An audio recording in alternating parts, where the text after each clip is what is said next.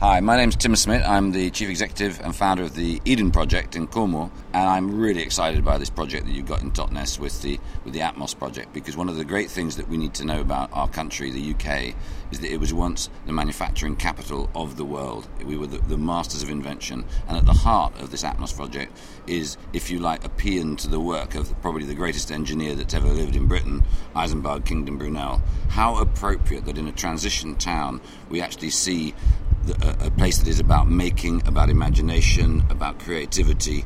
Uh, being applied, we hope to be used uh, to take exactly those skills into an area which uh, has, uh, if you like, been watered down slightly with our obsession with sustainability as if it's just about growing stuff.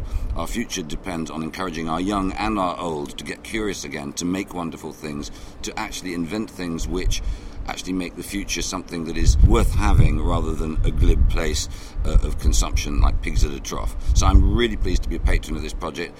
I, I know it will be successful, but you've got to be aggressively, aggressively positive about the change that it can make, and it can actually transform the whole vibe about Totnes, so that those of us who are in the environment movement don't have to forever be accused of being like Totnes muesli weavers. No, no, no. Muesli weaving is out. This is going to be wire wire knitting, and I'm really excited about this. So I wish you every success in the world, and we stand alongside you at Eden, and will help as much as we can.